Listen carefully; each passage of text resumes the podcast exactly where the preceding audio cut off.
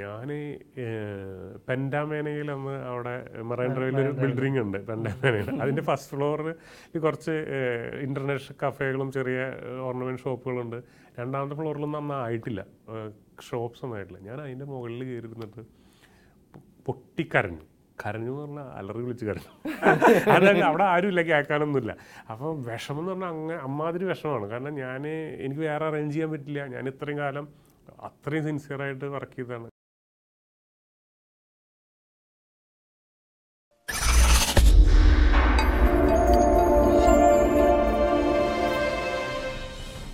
Turning point പുതിയൊരു എപ്പിസോഡിലേക്ക് എല്ലാ പ്രേക്ഷകർക്കും സ്വാഗതം. കാറിൽ ഓഫീസിൽ പോകാൻ വേണ്ടി മാത്രം ഒരു സംരംഭം തുടങ്ങിയ വ്യക്തി, കെംടെക് അക്വ എന്ന ലോകോത്തര വാട്ടർ പ്യൂരിഫയർ കമ്പനിയുടെ മാനേജിംഗ് ഡയറക്ടറായ ശ്രീ സജിത് ചോലയിൽ. അദ്ദേഹമാണ് ഇന്ന് നമ്മുടെ ടേണിംഗ് പോയിൻ്റിൻ്റെ വിശിഷ്ടാതിഥി. നമസ്കാരം. നമസ്കാരം. ശരിക്കും എങ്ങനെയാണ് ബിസിനസ്സിലേക്ക് എത്തുന്നത്?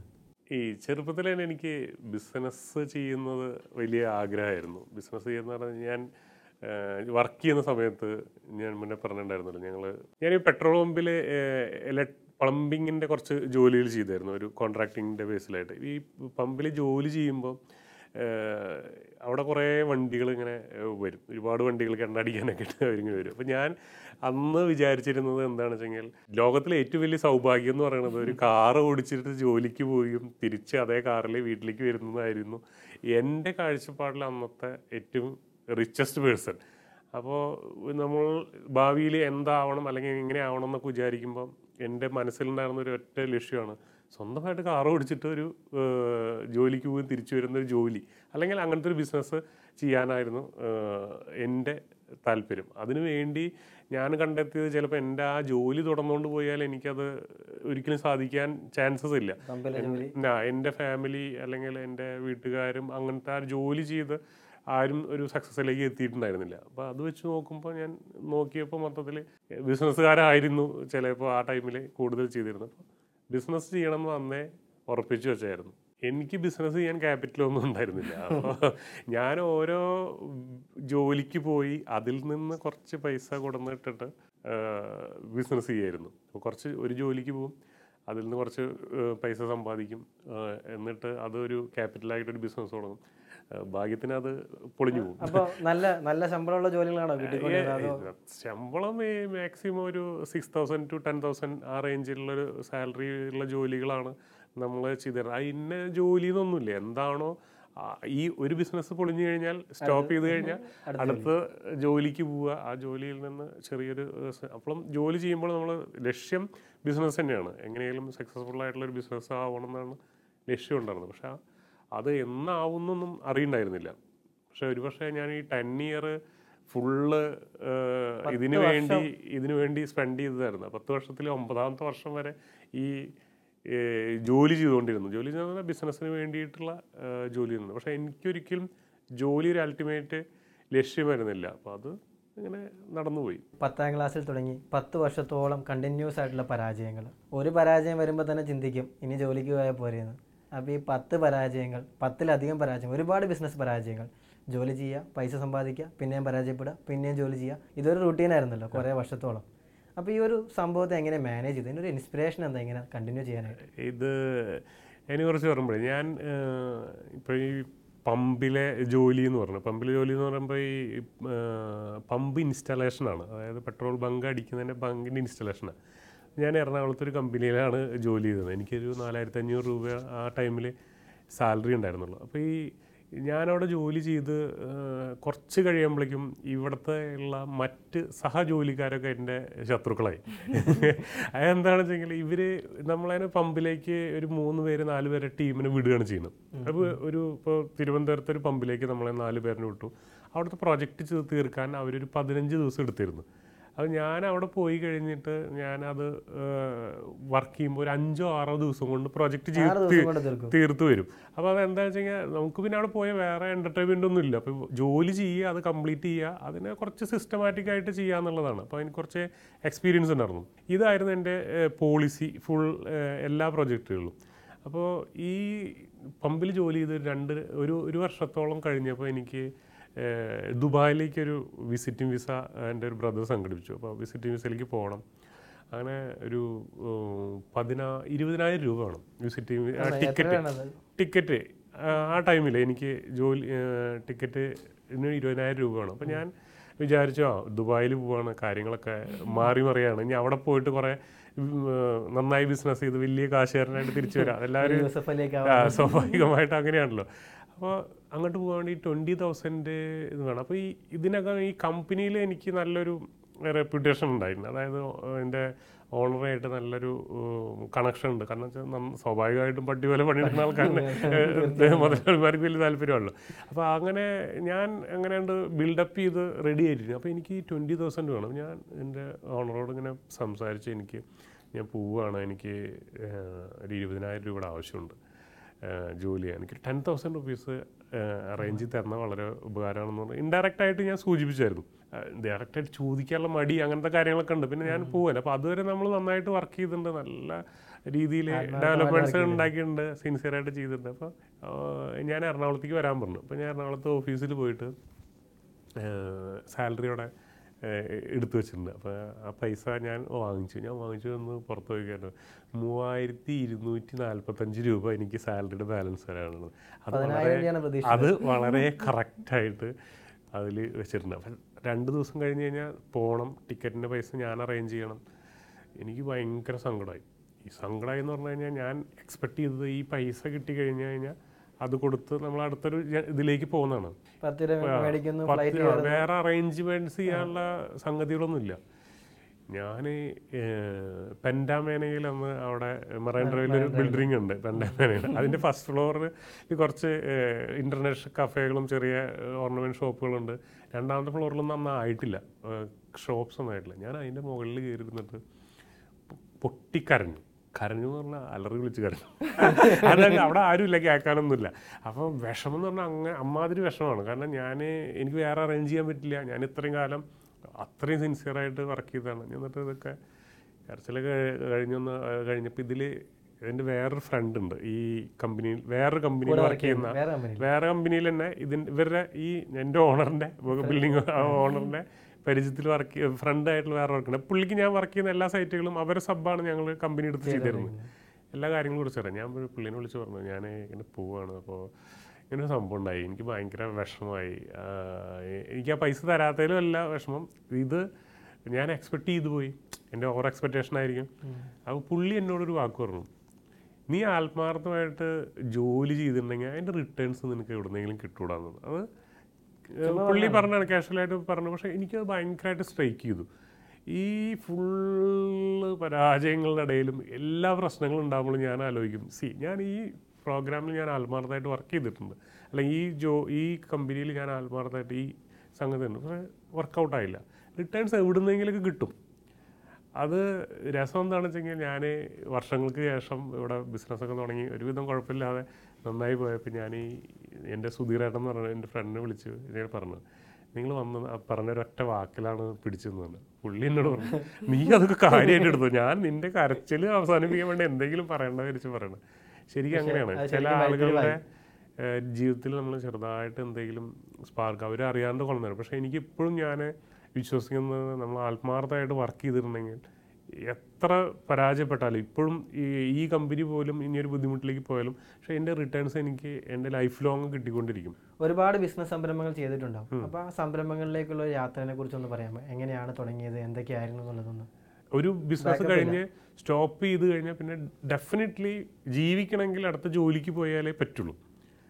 അടുത്ത ബിസിനസ് തുടങ്ങാനും അത് ആ ജോലിക്ക് പോകുന്ന ശമ്പളം കിട്ടാനല്ല, ആ പൈസ വെച്ചിട്ട് അടുത്ത ബിസിനസ്സിൽ എന്തെങ്കിലും തുടങ്ങാനാണ്. പിന്നെ ഈ സ്റ്റോപ്പായ ബിസിനസ് തന്നെ വീണ്ടും സ്റ്റാർട്ട് ചെയ്യാനൊന്നും പറ്റില്ല. അപ്പോൾ അടുത്ത ഇതാണ്. അപ്പോൾ ക്യാപിറ്റലിൻ്റെ ഒരു ഷോർട്ടേജാണ് ഈ കുറേ കാലം നമ്മളെ ബുദ്ധിമുട്ടിലേക്ക് വെച്ചത്. ഇത് കഴിഞ്ഞിട്ടാണ് ഞാൻ ദുബായിലേക്ക് പോയത്. ദുബായിൽ പോയിട്ട് അവിടെ ഒരു 1.5 വർഷം ജോലി ചെയ്തിട്ട് അവിടെ ഒരു കമ്പനി സ്റ്റാർട്ട് ചെയ്ത് സ്വന്തമായിട്ട് ഒരു കമ്പനി സ്റ്റാർട്ട് ചെയ്തത് വെരി റിസ്ക്കാണ്. കാരണം വെച്ച് കഴിഞ്ഞാൽ അവിടുത്തെ ജീവിത ചെലവും കാര്യങ്ങളും അറിയാമല്ലോ. അതിൽ ഇടയിൽ നിന്നിട്ട് വേണം ഒരു ബിസിനസ്സിലേക്ക് ഒരു കമ്പനി സ്റ്റാർട്ട് ചെയ്യാൻ. ഈ കമ്പനി സ്റ്റാർട്ട് ചെയ്തത് എൻ്റെ അവിടുത്തുള്ള ദുബായിലുള്ള ഫ്രണ്ട്സും ബന്ധുക്കളൊക്കെ അറിഞ്ഞു. അപ്പോൾ ഞാൻ ഇടയ്ക്ക് ഇവരെ ക്യാഷ്വൽ ടോക്കിനൊക്കെ വേണ്ടിയിട്ട് വിളിക്കും. അപ്പോൾ ഇവർ അങ്ങോട്ട് വിളിക്കുമ്പോൾ അവർ ഇങ്ങോട്ട് കുറേ കഥകൾ പറയുന്നില്ല. ഞാൻ അവിടെ ഒരു സ്ഥലം മേടിച്ചിട്ടുണ്ട്, ഭയങ്കര ടൈറ്റിലാണ്, ബുദ്ധിമുട്ടാണ്. ഞാൻ പറയുന്നത് ഞാൻ പൈസ ചോദിക്കാനല്ല വിളിച്ചത്, കാരണം അവിടെ അങ്ങനെ ഒരു സിസ്റ്റമാണല്ലോ, ഫ്രണ്ട്സിൽ കളക്ട് ചെയ്തിട്ടാണല്ലോ നമ്മളുകളിൽ. അപ്പോൾ ഇവർ വിചാരിക്കുന്നത് ഞാൻ ക്യാഷ് ചോദിക്കാനാണോ വിളിക്കണമെന്നുള്ളത്. അപ്പം ലാസ്റ്റ് ഞാൻ വിളിക്കാതെ, ആരെയും വിളിക്കാതെ കമ്പനി സ്റ്റാർട്ട് ചെയ്തു. അതിൻ്റെ ഫോർമേഷനൊക്കെ കഴിഞ്ഞു, ലൈസൻസ് റൂം എടുത്തു, ലൈസൻസ് എടുത്തു, എല്ലാം കഴിഞ്ഞു. അപ്പോൾ ഒരു എനിക്കൊരു ചെറിയൊരു സ്പോൺസർ തന്നെ, അതായത് അവിടെ ഒരു സ്പോൺസർഷിപ്പിനൊരു പൈസ കൊടുക്കണം, ചെറിയ 5000 ദിറംസ് ഒരു വർഷത്തിന് ഒരാൾക്ക് കൊടുത്താലാണ്. പുള്ളിയാണ് നമ്മളെ സ്പോൺസർ. അപ്പോൾ ആളുടെ പേരിലാണ് നമ്മൾ കമ്പനി തുടങ്ങുന്നത്. പിന്നീട് പിന്നെ LLC LLP ഒക്കെ പിന്നീട് വരുന്നത്. ചെറിയ കടകളൊക്കെ തുടങ്ങുമ്പോൾ ആ അറബിയുടെ പേരിൽ തുടങ്ങും, പിന്നീട് നമ്മൾ ഭാവിയിൽ ചേഞ്ച് ചെയ്യാമെന്നൊക്കെ വിചാരിച്ചത്. എനിക്കൊരു അറബിന് കിട്ടി, കുറച്ച് ഏജ്ഡ് ആയിട്ടുള്ള ഒരാളാണ്. ചെറിയ ഈ വലിയ ടീമിനൊക്കെ വലിയ കഫാലത്ത് അങ്ങനെ എന്താ പറയുക അതിന് കൊടുക്കണം, നമുക്ക് ചെറിയ എമൗണ്ടിലാണ് ഈ കഷിന് കിട്ടുന്നത്. ഈ കഷി കിട്ടി. ഞാൻ ലേബർ ഒരുപാട് പ്രൊസീജിയേഴ്സ് ഉണ്ട്, കാരണം ഇമിഗ്രേഷനിൽ പേപ്പർ ക്ലിയർ ആവണം, ലേബറിൽ ക്ലിയർ ആവണം, എല്ലാതും പേപ്പറൊക്കെ കിട്ടി, ഓരോരോ കാർഡുകളായിട്ടൊക്കെ കിട്ടുന്നത്. അവസാനം എൻ്റെ വിസ അടിക്കാൻ വേണ്ടിയിട്ട് കൊടുക്കുന്ന സമയത്ത് ആ കൗണ്ടറിൽ നിന്ന് പറഞ്ഞു, ഈ ഈ കഫീലിൻ്റെ, അതായത് ഈ അറബിയുടെ ഒരു 5 പേര് വേറൊരു കമ്പനിയിൽ നിന്ന് ചാടിപ്പോയിട്ടുണ്ട്, അവരെന്നെ പിടിച്ചോടുന്ന ഉടനെ വിസ അടിക്കാന്ന് പറഞ്ഞു. അപ്പോൾ അതായത് ഒരിക്കലും നടക്കാത്തൊരു സംഭവമാണ്. അതായത് 5 ആൾ ഇയാളുടെ കമ്പനിയിൽ വേറെ ചാടിപ്പോയിട്ടുണ്ട്. ഇവരെയൊക്കെ കൊടുന്ന് സറണ്ടർ ചെയ്താലാണ് ഇനി ഇദ്ദേഹത്തിന് കീഴിൽ വിസ അടിക്കാൻ പറ്റുള്ളൂ. ഞാൻ ഇയാളുടെ അടുത്ത് പറഞ്ഞപ്പോൾ ഞാൻ തകർന്നുപോയി. തകർന്നുപോയെന്ന് പറഞ്ഞാൽ എങ്ങനെയാണ് അവിടെ ഒരു കമ്പനി സ്റ്റാർട്ട് ചെയ്യണമെന്ന് അറിയില്ല, അത്രയും ബുദ്ധിമുട്ടിലാണ് അത് സ്റ്റാർട്ട് ചെയ്ത് റെഡിയാക്കി വെച്ചെടുക്കുന്നത്. പിന്നെ ആ സമയത്ത് തന്നെ വീണ്ടും സ്റ്റോപ്പ് ആവാണ്. അതുവരെയുള്ള ഒരു 2 വർഷത്തെ 1.5 വർഷമാണ് ഈ കാര്യങ്ങളൊക്കെ ഫോർമേഷനൊക്കെ വേണ്ടിയിട്ട് റെഡിയാക്കിയിടുന്നത്. നമ്മൾ പൈസ കൊണ്ടിട്ടല്ലോ ചെയ്യണത്, അവിടെ ചെറിയ ജോലി ചെയ്ത് അല്ലെങ്കിൽ ഇതൊക്കെ കാര്യങ്ങൾ കിടന്ന് വീണ്ടും അതെ ഇതേപോലെ തന്നെയാണ് പല ബിസിനസ്സുകളും. ഈ ഇത് തുടങ്ങി സ്റ്റോപ്പായപ്പോൾ ഇത് ആസ് യൂഷ്വൽ ഞാൻ വേറൊരു കമ്പനിയായിട്ട് അസോസിയേറ്റ് ചെയ്തിട്ട് വർക്ക് ചെയ്യാൻ തുടങ്ങി. ഒരു 1.5 വർഷത്തിൻ്റെ ഉള്ളിൽ ആ കമ്പനി നല്ല ഫസ്റ്റ് ക്ലാസ് ലെവലിൽ അടിപൊളിയായിട്ട് പോയി തുടങ്ങി. കാര്യങ്ങളൊക്കെ ഉഷാറായി, സ്റ്റാഫ്സ് കാര്യങ്ങളൊക്കെ ആയി. കുറേ കഴിഞ്ഞപ്പോൾ പിന്നെ ഒരു ഞാൻ അവിടെ എന്തിനാണെന്നുള്ളത് ഒരു ചോദ്യം വന്നു തുടങ്ങി. കാരണം വെച്ചാൽ അതും സീറോ സ്റ്റേജിൽ നിന്ന് വരുന്ന സമയത്തല്ല. അപ്പോൾ എനിക്ക് തന്നെ തോന്നുന്നു തുടങ്ങി, എന്താണ് എനിക്കിവിടെ റോള്? കാരണം ഞാൻ ഡെവലപ്പായി കഴിഞ്ഞാൽ ഇപ്പം എൻ്റെ കമ്പനിയിൽ എനിക്ക് വലിയ റോളൊന്നുമില്ല. ഇപ്പോൾ കുറച്ച് കാര്യങ്ങളെ ഞാൻ ചെയ്യേണ്ടതായിട്ടുള്ളൂ, ബാക്കിയൊക്കെ അതൊരു സിസ്റ്റമുണ്ട്, ആ സിസ്റ്റത്തോടനുബന്ധിച്ച് പോകും. ഇതേപോലെ ആയപ്പോൾ മറ്റേ ആയിട്ട് ഒപ്പമുള്ള ആൾക്കും തോന്നി തുടങ്ങിയത് ഇയാളുടെ ഇവിടെ എന്തിനാണെന്ന്. അപ്പോൾ ഒരു സംസാരം വന്നപ്പോൾ ഞാൻ അവിടെ വെച്ചിട്ട് അത് സ്റ്റോപ്പ് ചെയ്തിട്ട് അവിടുന്ന് ദുബായിൽ നിന്ന് തിരിച്ചു വരുന്നു. ശരിക്കും എത്ര കാലം ഉണ്ടായിരുന്നു പ്രവാസിയായിട്ട്? 5 വർഷം ഉണ്ടായിരുന്നു. 5 വർഷം ഞാൻ ഇവിടുന്ന് പോകുമ്പോൾ എൻ്റെ കയ്യിൽ 50 ദിറംസിന് അനുബന്ധമായിട്ടുള്ള അന്ന് 10 റുപ്പീസാണ് റേറ്റ്, 500 രൂപയാണ് എൻ്റെ കയ്യിൽ അന്ന് അങ്ങോട്ട് പോകുമ്പോൾ ഉണ്ടായിരുന്നത്. ഞാൻ തിരിച്ചു വരുമ്പോൾ ലക്കിലി ഞാൻ നോക്കുമ്പോൾ എൻ്റെ പോക്കറ്റിൽ 50 ദിറംസ് തന്നെ ഉണ്ടായിരുന്നുള്ളൂ. അതായത് സത്യമായിട്ട് ഞാൻ ദുബായിന്ന് 10 പൈസ കൊടുത്തിട്ടില്ല. ആയിരിക്കും അവിടെ പറയുമ്പോൾ പോകുന്നിട്ട് ഞാൻ എമിഗ്രേഷൻ്റെ ആളോട് പോകുമ്പോൾ പറയുന്നത് ഞാൻ ഇവിടെ നിന്നൊന്നും കൊണ്ടുപോകണില്ല, പൈസ ആയിട്ട് കൊണ്ടുപോകണില്ല എന്ന് പറഞ്ഞു. പക്ഷേ 5 വർഷം നിന്ന് പണിയെടുത്ത് അതിൻ്റെ ഇന്ന് ഞാൻ വർക്ക് ചെയ്യുന്ന കെംടെക്കിൽ എന്തെങ്കിലും ഡെവലപ്മെൻറ്റ്സ് എനിക്ക് കൊണ്ടുവരാൻ പറ്റിയെന്ന് വെച്ചെങ്കിൽ ആ 5 വർഷത്തെ എക്സ്പീരിയൻസാണ്. അവിടുന്ന് ഞാൻ പഠിച്ച പാഠങ്ങൾ, അവിടുന്ന് ഞാൻ പഠിച്ച ആളുകളായിട്ടുള്ള സംഗതി, എൻ്റെ പെർസ്പെക്റ്റീവ് മൊത്തം മാറി. ഞാൻ പറഞ്ഞില്ലേ, ഇപ്പം പെട്രോൾ പമ്പിലത്തെ ആ ജോലികൾ ചെയ്യുമ്പോൾ എൻ്റെ ഏറ്റവും വലിയ സ്വപ്നം ഒരു വണ്ടി മേടിച്ച അതായിരുന്നെങ്കിൽ, അവിടെ ചെല്ലുമ്പോഴാണ് നമ്മൾ ആളുകളെ കാണുന്നത്, ഒരു ബിസിനസ്സുകൾ കാണുന്നത്, ക്ലൈൻറ്റ് എങ്ങനെയാണത് കാണുന്നത്, ഒരാൾക്ക് എത്ര കണ്ട് റെസ്പെക്റ്റ് ചെയ്യാൻ തന്നെ, ഏത് സിറ്റുവേഷനിൽ ജീവിക്കാൻ പറ്റുമെന്ന് മനസ്സിലാവുന്നു. അതൊരു 5 ഇയർ കോഴ്സ് ചെയ്ത പോലെയാണ് എനിക്ക് തോന്നിയത്. തിരിച്ചു വന്ന് കംപ്ലീറ്റ് ഓരോന്നോരോന്നായിട്ട് ഓരോ സംരംഭത്തിൽ ഇംപ്ലിമെൻ്റ് ചെയ്തപ്പോൾ ഡെഫിനറ്റ്ലി അതിൻ്റെ ചേഞ്ചസ് കണ്ടായിരുന്നു. ഒരുപക്ഷെ ഞാൻ നേരിട്ട് എൻ്റെ സംരംഭം ചെറുപ്പത്തിൽ ദുബായിലേക്കാണ് പോയിരുന്നെങ്കിൽ ഇതിനേക്കാൾ ഒരു 10 ഇയേഴ്സിൻ്റെ മുന്നേ എനിക്ക് എൻ്റെ ഒരു കെംടെക് ഡെവലപ്പ് ചെയ്തെടുക്കാൻ പറ്റിയാണ്. ശരിക്കും ഈ ഒരു കാലഘട്ടം ഇപ്പോൾ നാട്ടിൽ നിന്ന് കുറേ വർഷങ്ങളുടെ പരാജയങ്ങൾക്ക് ശേഷമാണ് പ്രവാസ ജീവിതം തുടങ്ങുന്നത്. അപ്പോൾ ഈ സമയത്തൊക്കെയുള്ള ഒരു മാനസികാവസ്ഥ എങ്ങനെയായിരുന്നു? ഒരുപാട് പരാജയങ്ങൾ, വീട്ടുകാരുടെ ഒരു സപ്പോർട്ട്, അതൊക്കെ എങ്ങനെയായിരുന്നു? എൻ്റെ ഫാമിലി എനിക്ക് ഭയങ്കര സപ്പോർട്ടായിരുന്നു. എൻ്റെ ബ്രദർ കുറേ കഴിഞ്ഞപ്പോൾ ബ്രദറും ചെറിയ ബിസിനസ്സിലേക്ക് വന്നു. ബ്രദർ എന്നോട് പറഞ്ഞിട്ടാണ് ഇപ്പോൾ വീട്ടിലത്തെ കാര്യങ്ങളൊന്നും ഇപ്പോൾ നോക്കണ്ട, നീ നിൻ്റെ സംഗതികൾ ചെയ്യും. പക്ഷേ നമ്മൾ ഈ ഒരു ചെറുപ്പക്കാരൻ പല പണികളും ചെയ്ത് പരാജയപ്പെട്ടിരിക്കുമ്പോൾ ആൾക്കാർക്ക് ഒരു കോമഡി സീനാണല്ലോ, അറിയാലോ. ഒരുപാട് ആളുകൾ നമ്മളെ ആരെ ഉപദേശിക്കും, ഒന്നിനും കൊള്ളാത്തതാണ്. ഇപ്പോഴും ഒന്നിനോ ഭയങ്കരമായിട്ട് സംഭവമായിട്ടല്ല, അറ്റ്ലീസ്റ്റ് എനിക്ക് ഒരു 40-40 ആൾക്കാർക്ക് ജോലി കൊടുക്കാൻ പറ്റുന്നുണ്ട്, ഞാനൊരു കമ്പനി റൺ ചെയ്യുന്നുണ്ട് എന്നതിൽ എനിക്കൊരു കോൺഫിഡൻസ് ഉണ്ട്. മേ ബി ഒരുപാട് ദൂരങ്ങൾ പോകാനുണ്ടെങ്കിൽ കൂടിയിട്ട് ഒരു ഫസ്റ്റ് സ്റ്റെപ്പ് എത്തിയ ഒരു സന്തോഷമുണ്ട്. പക്ഷെ അന്ന് ഒന്നുമില്ലാതിരിക്കുന്ന ഒരാളേനെ ആളുകൾ സ്ഥിരമായിട്ടൊരു ക്രിട്ടിസൈസിങ് ആണ്. അത് ഒരു കണക്കിനത് നല്ലതാണ്, കാരണം നമ്മളെ ഉള്ളിൽ കുറെ ഫയേഴ്സ് ഉണ്ടാക്കും. ഒരു 50 രൂപയായിട്ട് പിന്നെയും പ്രവാസി നാട്ടിലേക്ക് വരണം, 50 ദിർഹമായിട്ട്. പിന്നെ യാത്രയുണ്ടല്ലോ, ഒന്നും ആയിട്ടില്ല, അപ്പോഴും ആൾക്കാരുടെ മുമ്പിൽ പരാജയം തന്നെയാണ്. പിന്നെ ഈ കെംടെക്കിലേക്കുള്ള യാത്ര എങ്ങനെയാണ്? സ്കൂൾ ഫർണിച്ചറിന്റെ ഒരു പരിപാടി, സ്കൂൾ ഫർണിച്ചർ, അതിലെ കൈവയ്ക്കാത്ത മേഖലകളൊന്നും അതില്ല. സ്കൂൾ അപ്പോൾ എന്താണോ അപ്പോൾ ഉണ്ടാവുന്നത്. അപ്പോൾ ഈ സ്കൂൾ ഫർണിച്ചർ ഇപ്പോൾ ഗൾഫിൽ പോയതിന് ശേഷം ഞാൻ വേറൊരു ടെക്നിക്സ് ആൻഡ് ട്രിക്സ് പഠിച്ചു. ആദ്യം സെയിൽ ചെയ്യുക, പിന്നെ പ്രൊഡക്ഷൻ ചെയ്യുക എന്നുള്ളത്. ആദ്യം ഒരു പ്രൊഡക്റ്റ്, അതായത് നമ്മൾ കടം മേടിച്ചോ അല്ലെങ്കിൽ വേറെ ആളുടെ പ്രൊഡക്റ്റ് എടുത്തിട്ട് ആദ്യം ട്രേഡ് ചെയ്യുക. ട്രേഡ് ചെയ്തിട്ട് ഈ സാധനം ചിലപ്പോൾ ലാഭമൊന്നും ഉണ്ടായിരിക്കില്ല, എന്നാലും മാർക്കറ്റ് അറിയാൻ പറ്റും. നിങ്ങൾക്ക് അറിയാൻ പറ്റും, മാർക്കറ്റ് അറിയാൻ പറ്റും. ഞാൻ അങ്ങനെ ഈ സ്കൂൾ ഫർണിച്ചറിൻ്റെ ഒരു ഓർഡർ, ഒരു 1.5 ലക്ഷം രൂപയുടെ ഓർഡർ ആദ്യം എടുത്തു. ഈ പണിനെ കുറിച്ചൊന്നും അറിയില്ല, സ്കൂൾ ഫർണിച്ചർ എനിക്കറിയില്ല. ഫൈബർ ഗ്ലാസിനെ കുറിച്ച് എനിക്ക് നല്ല ഡീറ്റെയിൽ ഐഡിയ ഉണ്ട്. കളേഡായിട്ടുള്ള ഫർണിച്ചർ കൊടുത്തു കഴിഞ്ഞാൽ കുട്ടികൾക്ക് നല്ല എഫക്റ്റീവ് ആവും. ഈ പ്രതലങ്ങൾ സർഫേസ് ഒരിക്കലും നാശമില്ല ഫൈബർ ഗ്ലാസിൻ്റെ. അപ്പോൾ അങ്ങനെ ഞാൻ ഒരു 1.5 ലക്ഷം രൂപയുടെ ജോബ് എടുത്തിട്ടു ആദ്യം. എന്നിട്ടാണ് ഞാൻ എൻ്റെ പ്രൊഡക്ഷൻ യൂണിറ്റ് തുടങ്ങുന്നത്. അങ്ങനെ ഒരു ക്യാപിറ്റൽ 3000 റുപ്പീസിലാണ് വീണ്ടും കമ്പനി സ്റ്റാർട്ട് ചെയ്തത്. കെംടെക് എന്ന് പറഞ്ഞിട്ടാണ് 3000 രൂപയ്ക്ക് വീണ്ടും സ്റ്റാർട്ട് ചെയ്തത്. അത് നന്നായിട്ട് പോയി, കുറച്ച് ക്യാപിറ്റൽ എനിക്ക് കിട്ടി. 10,000 രൂപ എൻ്റെ കയ്യിൽ ഒരു മന്തിൽ വെക്കാവുന്ന സിറ്റുവേഷനാണ്. 10 ഇയേഴ്സിൻ്റെ ഉള്ളിൽ ഞാൻ മാസം ഒരു 10,000 രൂപ എൻ്റെ പോക്കറ്റിൽ സ്ഥിരമായിട്ട് വരുമാനം വരുന്ന ഒരു ബിസിനസ്സും എനിക്ക് കിട്ടിയിട്ടുണ്ടായിരുന്നില്ല. അപ്പോൾ ആലോചിച്ച് നോക്കൂ, വലിയ ലക്ഷങ്ങളല്ല, മാസം ഒരു 10,000 രൂപ വരുന്ന ബിസിനസ്സിൽ എനിക്ക് വന്നിട്ടുണ്ടായിരുന്നില്ല. അത് തുടങ്ങുന്നു, കുറച്ച് കാര്യങ്ങൾ ചെയ്യുന്നു, അതിലേക്ക് ഫണ്ടിടുന്നു, പരാജയപ്പെടുന്നു, അങ്ങനെ. ഇത് എനിക്ക് ഭയങ്കര കോൺഫിഡൻ്റ് ഉണ്ടാക്കി ഈ സംഗതി. ഇതിന്നാണ് നെക്സ്റ്റ് ഈ സ്കൂൾ ഫർണിച്ചർ കഴിഞ്ഞു അതിൻ്റെ ഫൈബർ ഗ്ലാസ്സിൽ ഞങ്ങൾ വീടിൻ്റെ മുഖപ്പ് തൂമാനം എന്നൊക്കെ പറഞ്ഞിട്ട് ഒരു ഡിസൈനുള്ള സംഗതി ഉണ്ടായിരുന്നു. ഈ സംഗതി ഞങ്ങൾ കേരളം മൊത്തം കെംടെക്കിൻ്റെ പേരിലാണ് മാർക്കറ്റ് ചെയ്തത്. കെംടെക്കിൻ്റെ കമ്പനിയിൽ നിന്നാണ് പോയിരുന്നത്. കേരളത്തിൽ ഒരുപാട് ഡീലേഴ്സായി ആളുകളെ ചെയ്യുന്നു തന്നെ. വീണ്ടും ഗൾഫിലത്തെ അതേ എക്സ്പീരിയൻസ് വെച്ചിട്ട് ഹൗ ടു കീപ് ക്ലയൻറ്റ് എന്നുള്ള ആ ഒരു ടെക്നിക്സ് പിടിയിട്ടുണ്ടല്ലോ, ഈസി ആയിട്ട് അപ്ലൈ ചെയ്യാൻ തുടങ്ങി. കുറേശ്ശെ കാര്യങ്ങൾ വ്യത്യാസമായി. അത് ഒരു ട്രെൻഡ് കഴിഞ്ഞപ്പോൾ ആ ബിസിനസ് തീർന്നു. പല ബിസിനസ്സുകളും അങ്ങനെയാണ്. അതായത് അതിൻ്റെ മൾട്ടിവുഡ് എന്ന് പറഞ്ഞൊരു ഡിസൈനുള്ള ഒരു ഷീറ്റ്സ് വന്നപ്പോൾ ആ ബിസിനസ് ക്ലോസ് ചെയ്തിട്ട് അപ്പോൾ മൾട്ടിവുഡിൽ നമ്മളെ ക്ലയൻറ്റുകൾക്ക് കൊടുക്കാൻ തുടങ്ങി. പക്ഷെ അപ്പോഴത്തേക്ക് നമുക്കൊരു പിടിച്ചു നിൽക്കാനുള്ള ഗ്രിപ്പായി. അതിൽ ഞാൻ പറഞ്ഞില്ലേ, ഒരു എന്തെങ്കിലുമൊക്കെ ചെയ്യാനോ അല്ലെങ്കിൽ ഒരു ടീമിനെ ഉൾപ്പെടുത്തി. അതായത് ഈ സമയത്ത് എനിക്കൊരു 10-12 പേരുള്ളൊരു ടീമുണ്ടായി.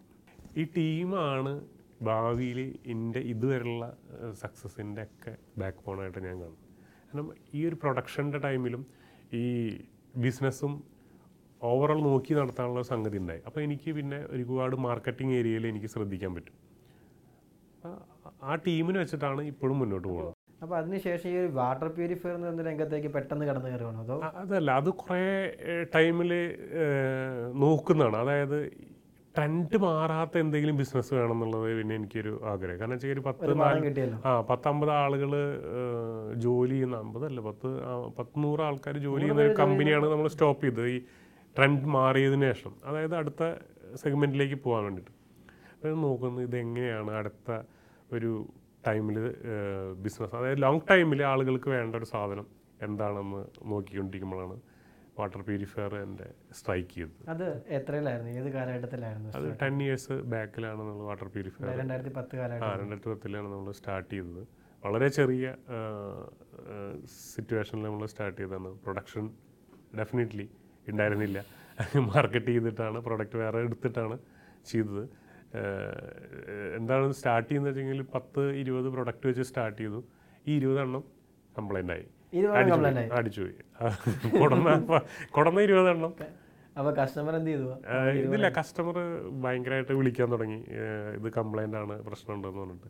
സി എന്നാണ് എനിക്ക് ഇതിൻ്റെ പൊട്ടൻഷ്യൽ മനസ്സിലായത്. അതായത് ബാക്കിയുള്ള സാധനങ്ങളൊക്കെ കംപ്ലൈൻ്റ് ആയ ആരും വിളിക്കില്ല, ഇത് വാട്ടർ പ്യൂരിഫയർ കംപ്ലൈൻ്റ് ആകുമ്പോൾ ആളുകൾ വിളിക്കും. അപ്പോൾ ഇത് ഇത്രയും ഇമ്പോർട്ടൻ്റ് ആണെന്നുള്ള ഫീലുണ്ടായി. പിന്നെ അതിൽ കുറേ നമ്മൾ റിസർച്ച് കാര്യങ്ങളൊക്കെ ചെയ്ത് പെർഫെക്റ്റ് പ്രോഡക്റ്റ് 2 ഇയറിൻ്റെ ഉള്ളിൽ തന്നെ നമ്മൾ പ്രൊഡക്ട്സൊക്കെ എല്ലാം പെർഫെക്റ്റ് കട്ടിങ്ങായി. പിന്നെ ഞാൻ പറഞ്ഞില്ലേ, നമ്മൾ കൊടുക്കുന്ന പ്രൊഡക്റ്റ് ഞാനാണ് വാങ്ങിക്കുന്നതെന്ന് വിചാരിച്ചിട്ടാണ് ഞാൻ അവിടെ നോക്കുന്നത്. അപ്പോൾ എന്ത് കംപ്ലൈൻറ്റ് കസ്റ്റമർ പറഞ്ഞാലും അത് ക്ലിയർ ചെയ്ത് കൊടുക്കുക. എൻ്റെ നമ്പർ എല്ലാ സർവീസിങ്ങിൻ്റെ എവിടെ തപ്പിയാലും കിട്ടാവുന്ന രീതിയിൽ വെച്ചിട്ടുണ്ട്. ഒരു 10-25 ഡീലേഴ്സായിട്ട് ഒരു 250 സബ് ഡീലറൊക്കെ ആയിട്ട് ഡെവലപ്പ് ചെയ്ത് പോകുന്നു. ഇപ്പോഴും കേരളത്തിൽ ഒരുപാട് സ്ഥലത്ത് ഞങ്ങൾ ഫ്രാഞ്ചൈസികൾ ഓപ്പൺ ചെയ്തുകൊണ്ടിരിക്കുകയാണ്. 100% KemTek എന്ന ഏത് പ്രൊഡക്റ്റ് ഉണ്ടെങ്കിലും എടുത്തു കഴിഞ്ഞാൽ അതിൻ്റെ ഉത്തരവാദി ഞാൻ തന്നെയാണ്. അപ്പോൾ അത് എൻ്റെ നമ്പർ എന്തായാലും സെർച്ച് ചെയ്താൽ കിട്ടും. ശരിക്കും ഒരു തോറ്റ സംരംഭകൻ എന്ന് പറയുമ്പോൾ സമൂഹം കാണുന്നത് വളരെ നെഗറ്റീവായിട്ടായിരിക്കും. എവിടെ ചെന്നാലും ഒരു തിക്താനുഭവങ്ങളുടെ ഒരു നീണ്ട നിരയുണ്ടാവും. ഇതിനൊക്കെ എങ്ങനെ മാനേജ് ചെയ്ത്? ബേസിക്കലി നമ്മളെ ഓരോ പരാജയം ഉണ്ടാകുമ്പോഴും നമ്മൾ വിചാരിക്കുന്നത് എന്താണെന്ന് വെച്ചെങ്കിൽ നെക്സ്റ്റിൽ നമ്മൾ വിജയിക്കാൻ പോകുകയാണെന്നാണ്. അതായത് ഒരിക്കലും ഞാൻ ഇപ്പോൾ 10 ഇയർ ഒരു ഫെയിലിയർ ഉണ്ടായിരുന്നു എന്ന് പറഞ്ഞാൽ എനിക്ക് ഒരു മിനിറ്റ് പോലും തോന്നിയിട്ടില്ല അത് അടുത്ത ഈ 10 വർഷത്തേക്ക് ഞാൻ നീണ്ടു നിൽക്കുന്നു.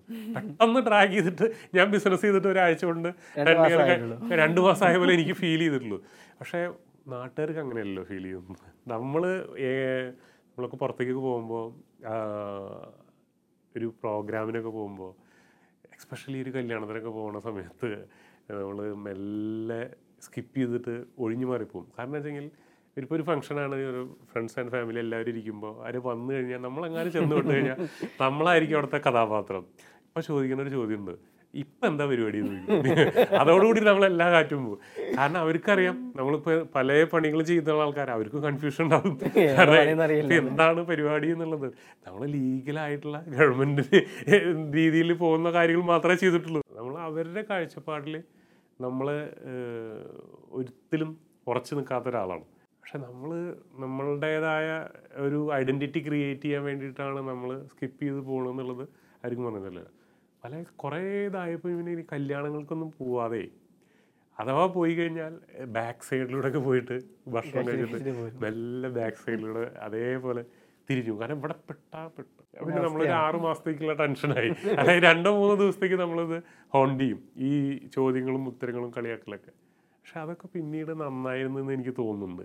എനിക്ക് എത്രയും പെട്ടെന്ന് എന്തെങ്കിലുമൊക്കെ ചെയ്ത് റെഡി ആവണം എന്നുള്ള എന്നെ പ്രോത്സാഹിപ്പിച്ചു കൊണ്ടിരിക്കുകയായിരുന്നു ഇവരൊക്കെ എന്നാണ് പിന്നീട് എനിക്ക് മനസ്സിലായത്. അതൊരു ജീവിതത്തിലെ ടേണിംഗ് പോയിന്റ് തന്നെയാണ്. അത് തീർച്ചയായിട്ടും എനിക്കത് അതൊക്കെയാണ് എന്നെ നന്നാക്കി എടുത്തത്. ഈ കമ്പനി റെഡിയായി 10 ഇയർ പറഞ്ഞില്ലേ, 10 ഇയർ ഞാൻ ബിസിനസ് തുടങ്ങി ഫെയിലിയറായി. 2ാമത്തെ 10 ഇയർ എനിക്ക് നല്ല കാലമായിരുന്നു ബിസിനസ്സിൽ. പക്ഷേ എൻ്റെ ഹെൽത്തി വേസ് എനിക്കത് അത്ര നല്ല കാലമായിരുന്നില്ല. എനിക്ക് ബിസിനസ്സിൽ സ്റ്റാർട്ട് ചെയ്തു ചെറുതായി. ഞാനൊരു ചെറിയൊരു വാഹനമൊക്കെ മേടിച്ചു, ഒരു ഇത്യോസ് കാറൊക്കെ മേടിച്ചു, ചെറിയ വീടൊക്കെ വെച്ചു. ഇതൊക്കെ ബിസിനസ് റെഡി ആയിട്ട് വരുമ്പോഴാണ് എനിക്കൊരു അസുഖം വരുന്നത്. അസുഖം എന്ന് പറഞ്ഞാൽ എനിക്ക് പുറത്തിറങ്ങാൻ പറ്റാത്ത അത്രയും പ്രോബ്ലംസായി. ഹോസ്പിറ്റൽ, വീട് എന്നുള്ള രീതിയിലൊരു 2-2.5 വർഷത്തോളം പോയി. എൻ്റെ അടുത്തുള്ള ടൗണിലുള്ള ആളുകളൊക്കെ പറഞ്ഞിരുന്നു ഗെറ്റിംഗ് ടു ഡെത്ത്, അതായത് ആള് തീരാനുള്ള പരിപാടിയാണെന്നൊക്കെ വിചാരിച്ചു. ഈ 2.5 വർഷത്തിലാണ് എൻ്റെ കമ്പനി ഏറ്റവും കൂടുതൽ വളർന്നത്. ഞാൻ അവിടെ കമ്പനിയിൽ ഇല്ലാത്ത അല്ലെങ്കിൽ ഞാൻ റിമോട്ടായിട്ട് ഓപ്പറേറ്റ് ചെയ്ത 2.5 വർഷത്തിൽ ഞാൻ ലേക്ക് ഷോർ ഹോസ്പിറ്റലിൽ ICUവിൽ കിടന്നിട്ടുണ്ട്. ICUവിലൊന്നും ആരും കിടന്നിട്ടുണ്ടാവില്ല, അല്ലെങ്കിൽ എക്സ്പീരിയൻസ് ചെയ്തിട്ടുണ്ടാവില്ല. അടുത്തുള്ള ആള് 2 ദിവസം കഴിഞ്ഞാൽ മരിക്കും, ഇപ്പുറത്തുള്ള ആള് 4 ദിവസം കഴിഞ്ഞാൽ മരിക്കും. ഈ ഒരു സിറ്റുവേഷനിലെ ഇടയിലാണ് ഞാൻ നിൽക്കുന്നത്. അപ്പോൾ ഞാൻ ചെയ്യുന്നത് എന്താണെന്ന് വെച്ച് കഴിഞ്ഞാൽ എൻ്റെ CNC മെഷീനിൽ ഞാൻ ഡിസൈനിങ് ചെയ്യേണ്ടതാണ്. ഞാൻ ലാപ്ടോപ്പ് കിട്ടുമെന്ന് ചോദിച്ചു ഉള്ളിൽ, അത് കുഴപ്പമില്ല എന്നാണ്. ഞാൻ ലാപ്ടോപ്പിൽ ആ ഡിസൈനിങ് ഒക്കെ ചെയ്തു തരുന്നു. കാരണം ഞാൻ 4 ദിവസം കഴിഞ്ഞാൽ പുറത്തിറങ്ങണം, ഇവിടെ മരിക്കുന്നു ഇവര് മരിക്കുന്നു, ഞാൻ പുറത്തിറങ്ങാനുള്ള ആളാണല്ലോ. അപ്പോൾ നമ്മൾ ഫോക്കസ് അതിലാണ്. അപ്പോൾ ഡോക്ടർ വന്നിട്ട് ചോദിച്ചു, ഇയാളെ എന്തിനാ ഇതിൻ്റെ ഉള്ളിൽ എടുത്തിരുന്നു, ഇയാളെന്താ ഇതിൻ്റെ ഒന്ന് ജോലി ചെയ്യുന്നു. ICUവിൽ ആരും ജോലി ചെയ്യുന്നില്ല. ICUവിലൊക്കെ ഒരാൾ മരിക്കാൻ വേണ്ടിയിട്ട് റെഡി ആയിട്ട് ഇരിക്കുന്നു. പുറത്തുനിന്ന് കണക്ഷൻ ഇല്ലല്ലോ.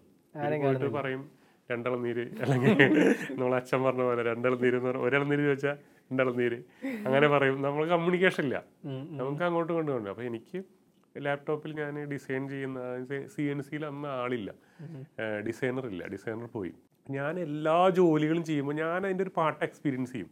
എനിക്ക് ചെയ്യാത്തൊരു ജോലി ഞാൻ വേറെ ആളെ കൊണ്ട് ചെയ്യിപ്പിക്കാൻ പറ്റുമെന്ന് എനിക്ക് ഉറപ്പില്ല. അപ്പം ഞാനത് ഇരുന്ന് പഠിച്ചു, ഡിസൈനിങ് ഒക്കെ പഠിച്ചു. എൻ്റെ ഈ റെസ്റ്റിംഗ് ടൈമിൽ എനിക്ക് ഏറ്റവും എക്സ്പീരിയൻസ് ഈസി ആയിരുന്നത് ഈ ഡിസൈനിങ്ങളൊക്കെ പെട്ടെന്ന് പെട്ടെന്ന് അയച്ചു കൊടുക്കണം. മെസ്സേജ് വരും ഡിസൈൻ ചെയ്യാൻ വേണ്ടിയിട്ട്, അപ്പോൾ നമ്മൾ ഡിസൈൻ അയച്ചു കൊടുക്കും. ഇതാണ്. അപ്പോൾ ഈ ഡോക്ടർ വന്നിട്ട് പറഞ്ഞു ഇയാളുടെ വാർഡിലേക്ക് പറ്റിക്കോളൂ,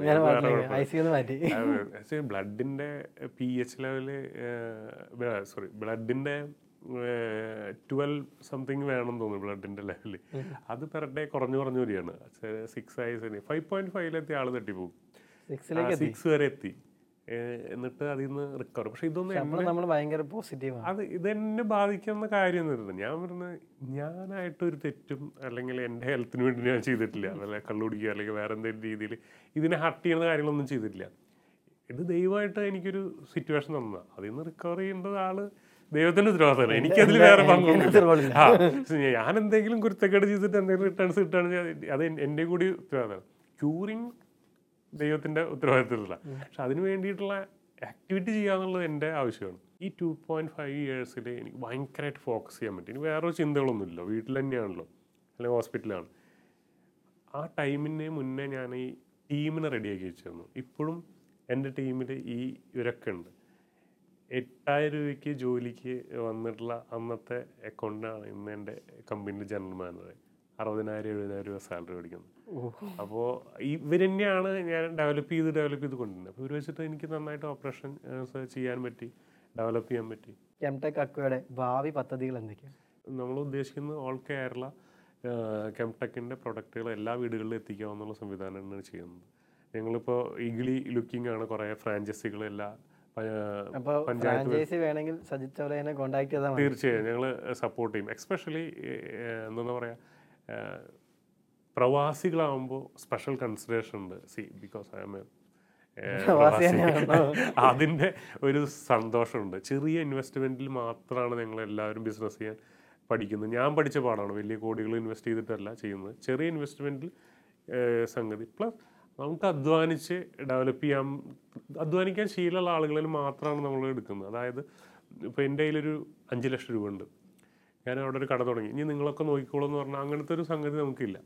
എനിക്കൊരു തൊഴിൽ വേണം, പക്ഷേ എനിക്കൊരു ബിസിനസ്സും അവിടെ ഡെവലപ്പ് ചെയ്തെടുക്കണം.